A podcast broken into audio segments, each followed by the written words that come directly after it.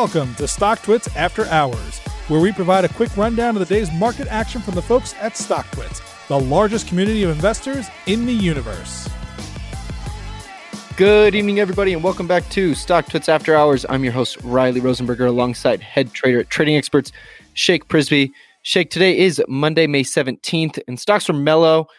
Where did you see the market move today? We got another back and forth day as stocks gyrated, but ultimately closed right around where they opened. Pretty quiet out there today. We've experienced an absolute chop fest this month. As it seems, the more traders I talk to, the more frustration I find. Overall, pretty quiet Monday, though. Crypto got crushed over the weekend after Elon's full-fledged assault on Bitcoin, bringing all cryptos down with it, as Bitcoin's down about twenty-five percent in the last week, trading around forty-five K at this time.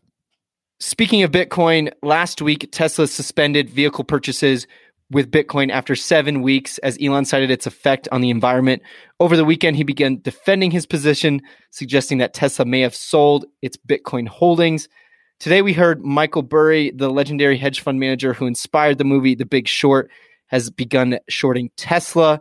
Did Burry find his next big short? So it seems a tough week for Elon is only getting tougher. Michael Burry became famous from the movie and book called The Big Short, as you mentioned, as he was one of the first investors to point out as well as profit from the subprime mortgage crisis in two thousand eight. So it seems he may be getting ready for a sequel as he's building a massive short position against Tesla, according to a filing with the S E C. He's amassed five hundred thirty-four million dollars in put contracts. Now, we don't know the strike price, we don't know the expiration of the contracts or any details of that nature, but that is one massive trade he's got going on. He once tweeted that Tesla's reliance on regulatory credits to generate profits was a major red flag. He deleted this tweet shortly after. So it seems that's the basis or genesis of the trade thesis. If we take a look at the numbers, in this first quarter of this year, Tesla reported five hundred eighteen million dollars in sales of regulatory credits, which they receive from government programs to support renewable energy. They then sell these credits to other automakers when they need credits to offset their own carbon footprint. So Tesla was inducted into the S and P five hundred after they racked up four straight quarters of profitability, where they made around one point six billion dollars in regulatory credits during that time. They also had net income of seven hundred twenty-one million dollars in those four quarters. So it seems the regulatory credits were the difference makers in profitability there. They're facing some regulatory scrutiny in China as well as the U S after some high-profile vehicle crashes led to more and more negative publicity. Tesla stock has been under pressure lately. It's down around thirty-five percent off its January highs. We'll continue to watch whether or not that downward pressure is to continue. Shake, we've got retail earnings this week. What do you expect to see from the big box retailers? So uh, let's start with Walmart. Over the past couple years, Walmart's been focused on shifting towards e-commerce and becoming more delivery-friendly to keep up with the growth of Amazon. That's worked really well for the stock, so we want to see U S store growth stay pretty stagnant as they continue the digitization. Definitely want to continue to see massive online sales growth. We've seen a lot of buyback announcements this earnings season. Do they go that route?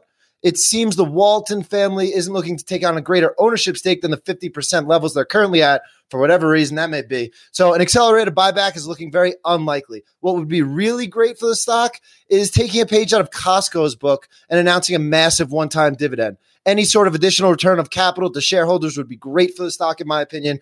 Management lowballed expectations for this earnings release as they're expecting negative annual revenue growth for the first time in company history. An earnings miss on these low expectations would be very bad for the stock. Tomorrow we'll see numbers from Home Depot and Walmart before the bell. Wednesday we'll get early earnings from Target. What are you watching during the next few days? So let's go on to Home Depot here. Home Depot comes in with lofty expectations as the stock's just been on a tear, up thirty percent in the last two months in a choppy market. Generally means they'll need a monster report to get rewarded as the stock's gained so much so quickly. They saw revenue and net income grow by double digits in the pandemic year of twenty twenty as millions of people began spending more money on home improvements.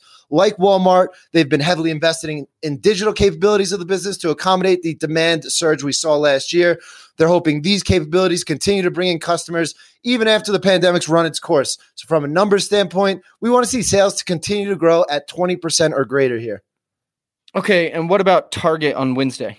So Target's at a similar disadvantageous standpoint as Walmart, as they'll be judged against last year's exceptionally strong figures.